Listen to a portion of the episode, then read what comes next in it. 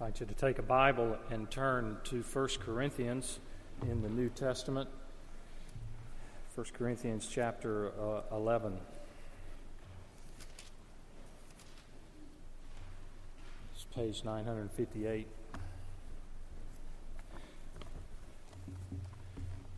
We observe the Lord's Supper uh, about once a month here, and about once a year I try to devote a sermon to explaining uh, exactly what the Lord's Supper is, what the purpose of it, uh, what's it for, uh, how is it instituted. And in God's providence, we came to chapter 11 of 1 Corinthians as I've been preaching through 1 Corinthians today.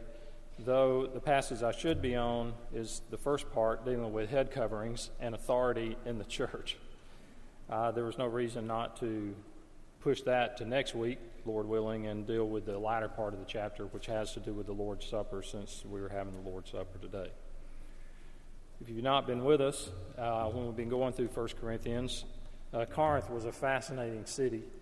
Uh, one of you gave me a, a, a very good book uh, from when you were in Corinth and it was a large metropolitan area. It was a port city, so you had people from all over the world. You had multiple nationalities and so forth, uh, religions of all types.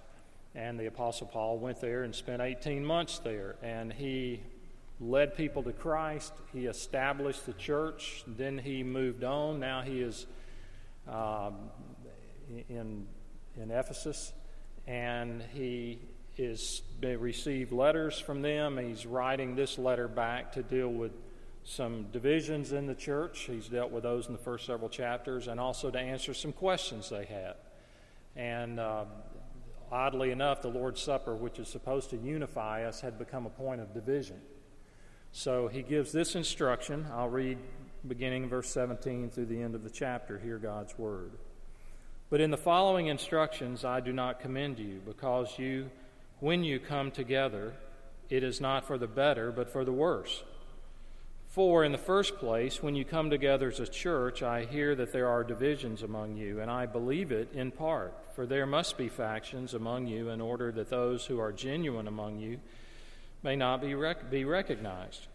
When you come together, it is not the Lord's Supper that you eat, for in eating, each one goes ahead with his own meal. One gets hungry, another gets drunk. What? Do you not have houses to eat and drink in? Or do you despise the church of God and humiliate those who have nothing? What shall I say to you? Shall I commend you in this? No, I will not. For I received from the Lord what I also delivered to you that the Lord Jesus, on the night when he was betrayed, took bread, and when he had given thanks, he broke it and said, This is my body, which is for you. Do this in remembrance of me. In the same way, also, he took the cup after supper, saying, This cup is the new covenant in my blood. Do this as often as you drink it in remembrance of me. For as often as you eat this bread and drink the cup, you proclaim the Lord's death until he comes. Whoever, therefore, eats the bread or drinks the cup of the Lord in an unworthy manner will be guilty concerning the body and blood of the Lord. Let a person examine himself then, and so eat of the bread and drink of the cup. For anyone who eats and drinks without discerning the body eats and drinks judgment on himself. That is why many of you are weak and ill, and some have died. But if we judged ourselves truly, we would not be judged. But when we are judged by the Lord, we are disciplined so that we may not be condemned along with the world. So then, my brothers, when you come together to eat, wait for one another. If anyone is hungry, let him eat at home so that when you come together, it will not be for judgment. About the other things, I will give directions when I come. So ends the reading of God's Word. Let's pray together. Our Father, we ask now that you would increase our understanding, help us to know how to prepare for the Lord's Supper so that our zeal is increased, our faith is strengthened. And use this time toward that end, we pray in Jesus' name. Amen. Carolyn Steel has written a book entitled Hungry City How Food Shapes Our Lives. And in that, she writes this sentence Few acts are more expressive of companionship than a shared meal. Someone with whom we share food is likely to be our friend, or well on the way to becoming one. Although times and types of meals vary from culture to culture, the table, especially the dinner table, is typically the place where community is created and sustained. The dinner table is the place where hospitality is extended and conversation is experienced. I've mentioned before that I read of a study, I believe it was at the University of Chicago with some graduate students, and they were asked, What has been most influential in your life in shaping what you believe and why you believe it? About ethics, about truth, about everything. And the vast majority said what was used to shape my beliefs more than anything else was dinner, was conversation at the dinner table with the family. Meals are the place of acceptance. To invite a person to share a meal with you extends or shows forth some acceptance and concern for that other person. You're allowing that person into your world to get to know you. Uh, that's one of the reasons uh, the religious leaders condemned and criticized Jesus so harshly because of his meal companions. He ate with people that the religious people would stay away from, he ate with what they call the, the publicans and sinners. Now, the Lord's Supper is a meal, and it's, it's not provided for physical nourishment, obviously. Little children will point that off often uh, out. What, what, are you calling this a supper? You know, a little piece of bread and one swallow? No, it's, a, uh, it's food for the gospel community. It shows forth our unity. It ties us together with the, the universal church, the church all around the world. There are various views of the Lord's Supper, and I know there are a variety of denominational backgrounds represented in this room, uh, and I don't plan to go through all the different views, but in summary, here's just some of the major ones. One is a memorial view, that the Lord's Supper is simply a memorial, and we understand by that view, or they would believe, that, that Christ is present, but only in the degree that my mind can remember him and think about him and ponder his death and his resurrection. And so that's, that's the memorial view, that it, it's simply a memorial to the, to the work of Christ. Now, the problem, one of the problems I think with if, if your view of the Lord's Supper is just that, uh, it places all the emphasis on the person being able to recall and to remember. And so, if you are real distracted or you are not inclined to remember what Christ has done, then the Lord's Supper really offers you no comfort or grace. It's, it's just an activity. Another view is that the Lord's Supper is just a ritual. A ritual. And it, this, this approach believes that Christ is present in the elements, in the bread and in the wine, and through a, a mechanistic and mystical process, those elements are transformed into something that must be ingested. You must eat it and drink it to fulfill our religious obligations. Now, one of the problems with that perspective is it's very impersonal.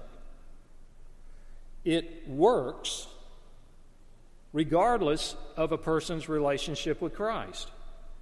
Unlike the first view, where the memorial view, where all the emphasis is put on the person, in the mechanistic view or the ritual view, all the emphasis is put on the elements, the bread and the cup. In the Reformed perspective, that coming out of the Reformation and what we hold to, is that the Lord's Supper is spiritual communion with Christ, that He is here present spiritually in an unusual way, but not in a mechanical sense. And so, as we eat and drink, we commune with God through the Holy Spirit. In the words of, of the Westminster Confession of Faith, we feed upon His body and blood to our spiritual nourishment and growth in grace. So, my aim today, I wrote this down last night. I was thinking, what do I hope is accomplished through this sermon?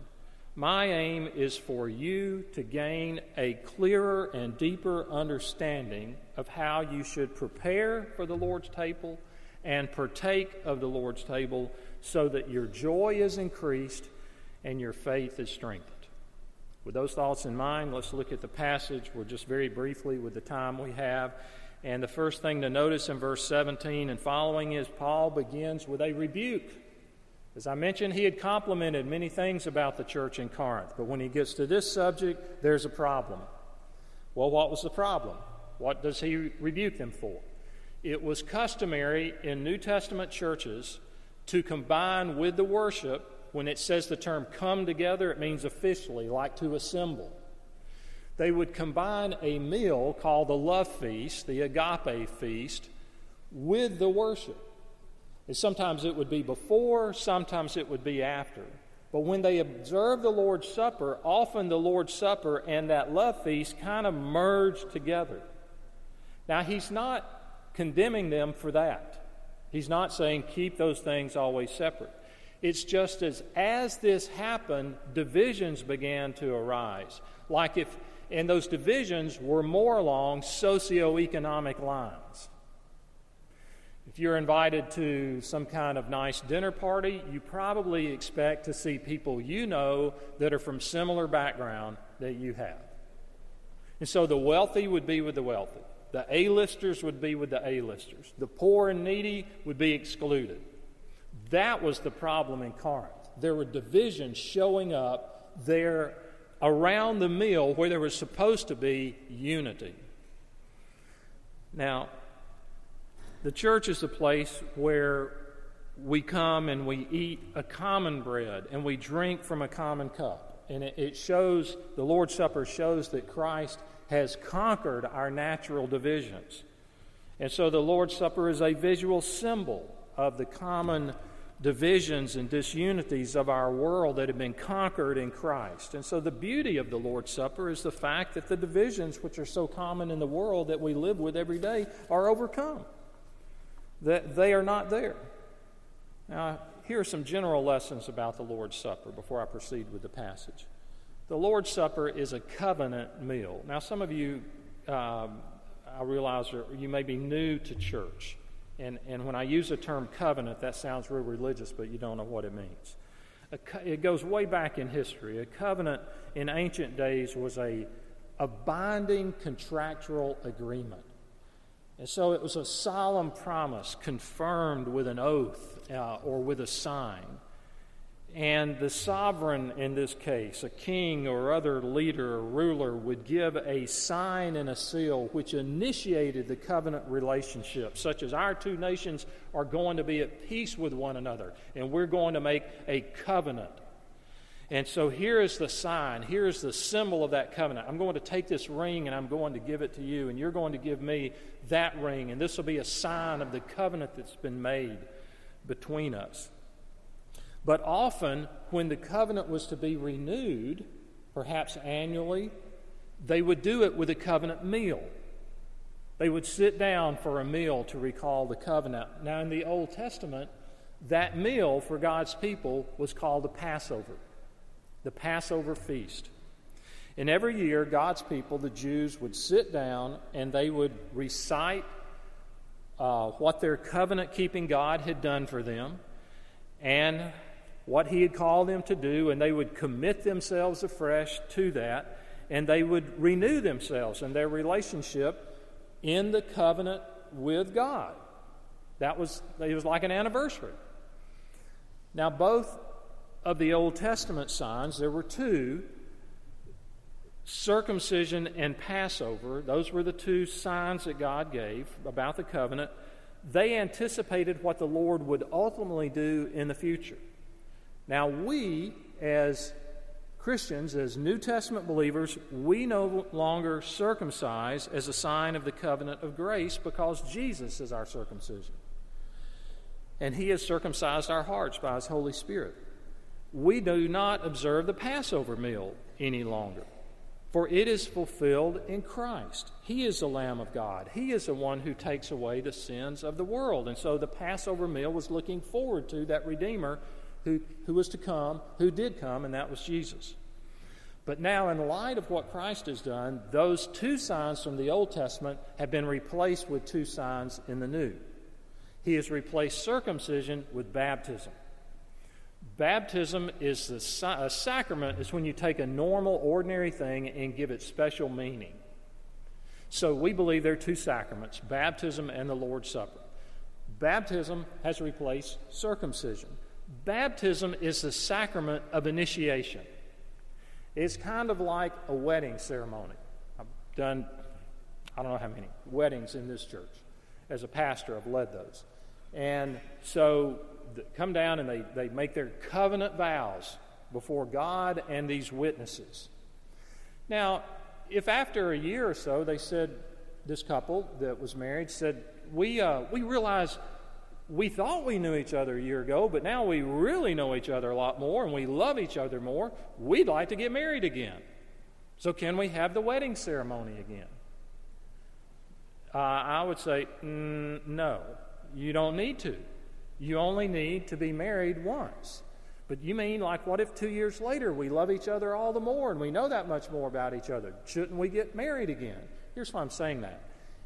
This may surprise some of you, but if you're a college student, it won't surprise you.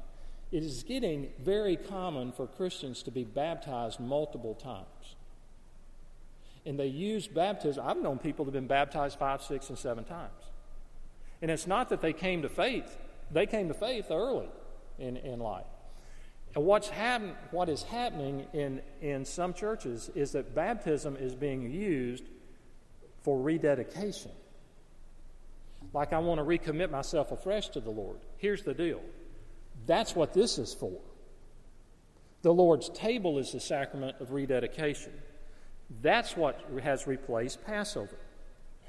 Now, in rededication, I mean, don't we need to rededicate ourselves periodically to Christ? Doesn't your affections for Him wax and wane, and and your your faith sometimes is stronger and sometimes it's weaker? Well, mine certainly is like that. And so God has instituted this table for that purpose. And that's one of the aspects of it, is we come to that for rededication. For baptism, initiation into the covenant community, the Lord's Supper for rededication. Now, one interesting side note the Lord's Supper forces us to evaluate ourselves. If you're not a believer here today, in a few minutes I'm going to give some words of instruction before we partake, and I will say, don't, don't receive the Lord's Supper. In fact, you're warned not to do that if you know that you're not uh, a follower of Christ, if you don't believe in Him. But receive Him it, forces us to, to look at where we are. If you're a Christian, are you walking with Christ or are you in, is your heart hard toward God? So the Lord's Supper is a means of grace. Now back to the text, and just briefly. I'm just going to pick some high points. What do I mean a means of grace or a means of growth? Well, there's a historical grace. Verses 23 to 25, Paul says, I received from the Lord what I delivered to you he had direct instruction from the Lord about the Lord's Supper. And now he recalls what Christ had done that night with the disciples. That the Lord Jesus, on the night when he was betrayed, took bread and so forth. Now, if you're not real familiar with the Bible, Jesus was arrested on a particular night. It was, it was really the early morning hours.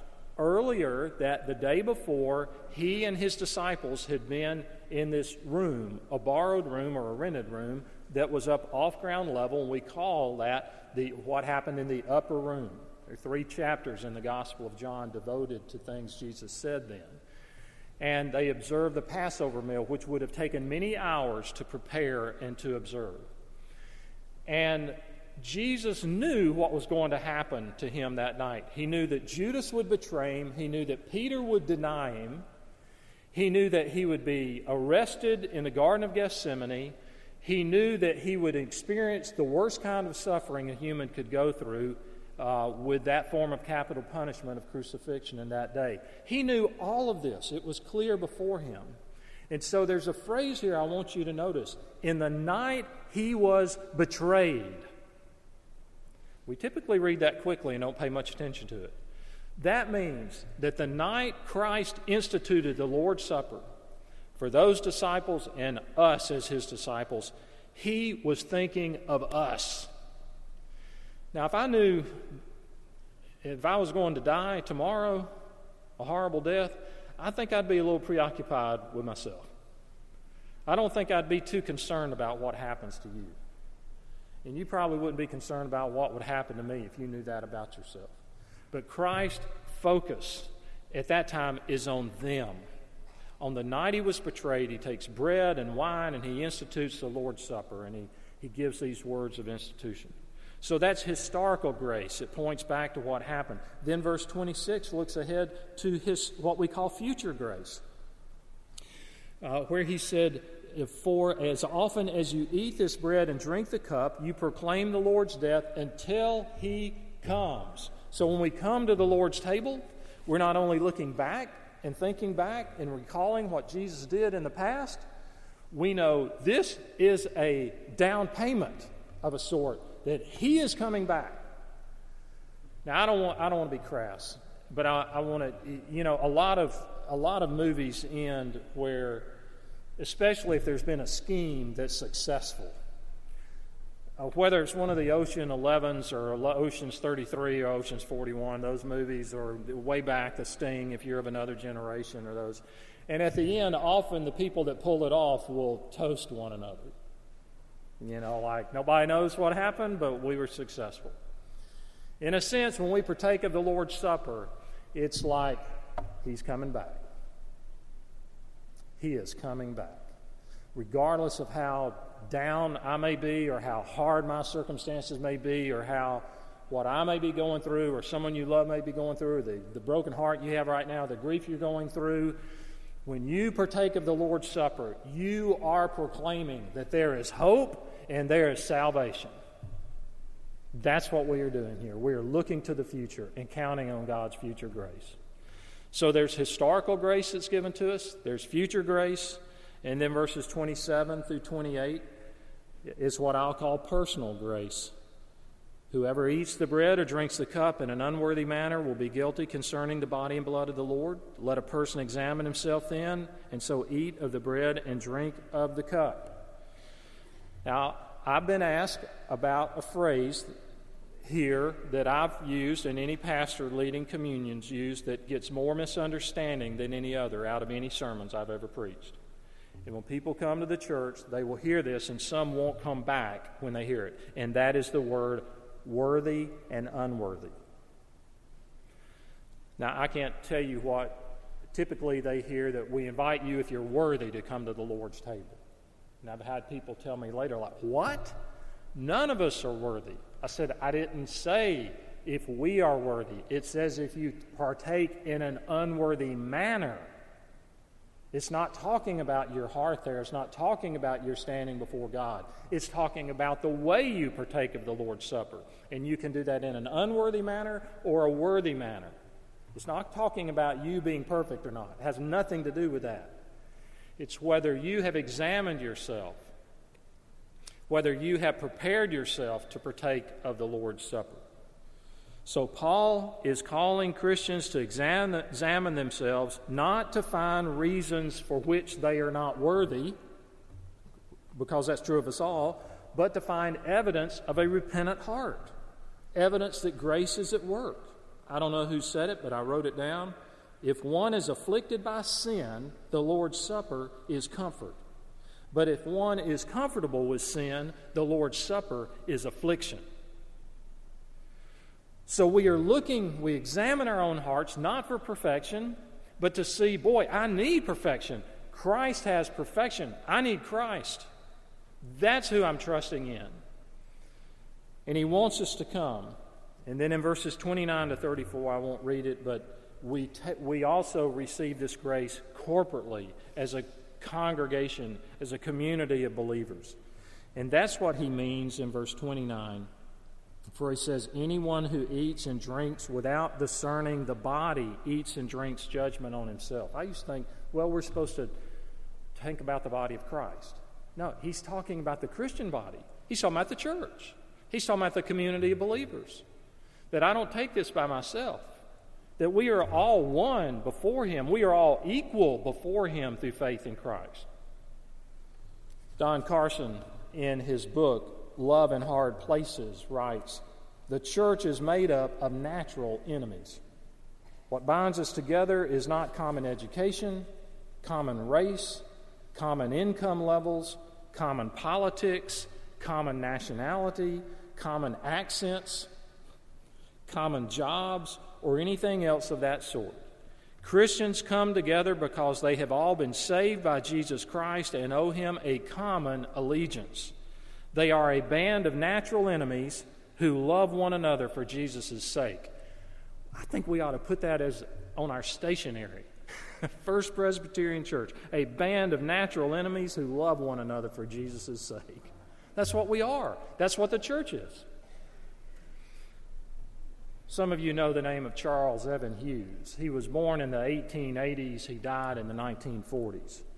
Charles Evan Hughes was born into a Christian family. In fact, the father was a Baptist pastor.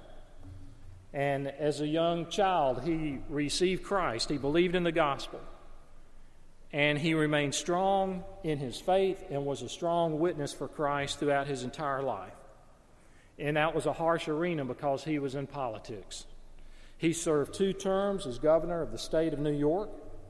He ran for president in 1921 and was defeated by Woodrow Wilson.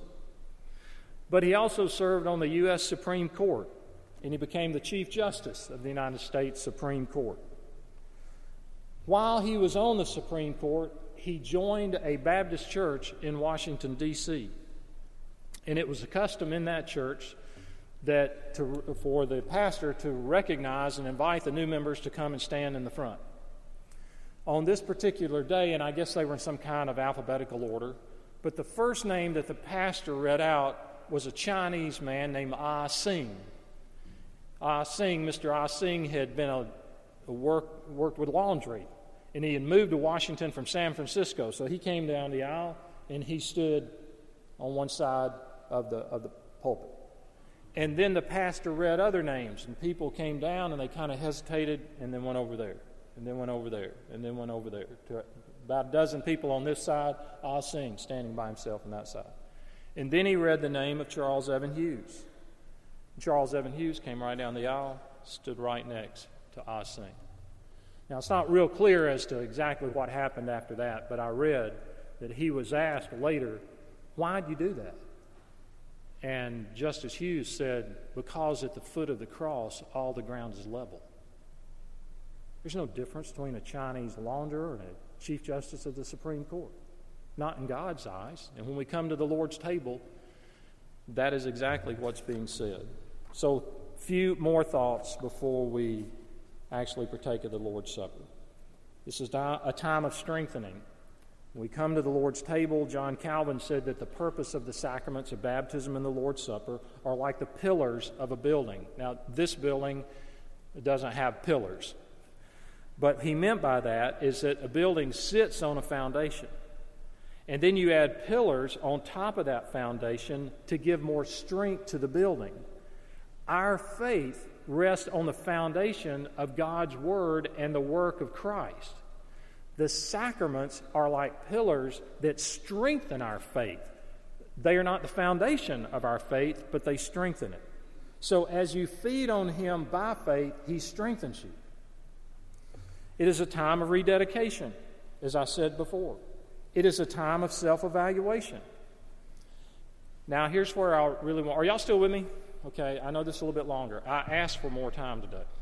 This is the only church I've ever been a part of where we have communion and a sermon and we finish in 60 minutes. And we'll almost do that today, but not quite. When I come to the Lord's table, I'm to commit to healthy self examination. That's what Paul says. But this is often misunderstood and that is that I should look for every area of my life. I should examine my relationship with God. I should examine my relationship with other people. I, and if I see sin there, oh, oh, you know, maybe I shouldn't come to the Lord's table. That is not correct. We examine our hearts and see are there broken relationships I can resolve? Is there conflict with another Christian that I can, is there anything I can do about that, especially before I partake of the Lord's table? How is my heart toward God? Am I reading His Word? Am I meditating on His Word? How, how am I doing in prayer? But the examination is not just to find all the areas where you fail, it is to look for areas of God's grace in your life. So you say, Well, I don't see any areas. You're here, aren't you? That's God's grace. That's God's grace that you're here. Take of the Lord's Supper. So it's, it's not that you're looking for any area where I'm in sin to refrain from the Lord's Supper. You're really saying, I want to look for any area where I see God's grace so that I can go and partake of the Lord's Supper. That's what Paul says. I've lost the verse, but when I read it just a minute ago, For anyone who eats and drinks without discerning the body eats and drinks judgment on himself. I forgot. I'll let. the place. I didn't use it in the first sermon, but I saw it when I read it again just a moment ago. We are to partake. We examine first. If there's area to be repented of, we say, I'm going to repent of that. Lord, help me in this area. I want to rededicate myself to this and that. But the only thing that should keep you from partaking of the Lord's Supper, believer, is if your heart is hard toward God and you are not repentant and you are not responsive and you don't care. You may even be under suspension from a church, under church discipline. Then, then don't partake. But anything short of that, Christian, God wants you to partake of this table for your own benefit. It's where He wraps His arms around us. As I mentioned earlier, if you're not a believer, don't receive this it says you eat and drink damnation to yourself. Receive Christ. Use this time. Let the elements pass and use this time to, to pray and ask God to give you a, a new heart and to give you faith to believe what Christ has done. Let's pray together. Our Father, we, we thank you that we're part of a body, uh, the body of Christ on earth. And this table is a, a, a, a glimpse of what you said will be a great marriage feast in heaven. And we pray that, that you would be present and use this now to strengthen us. And we pray in Jesus' name. Amen.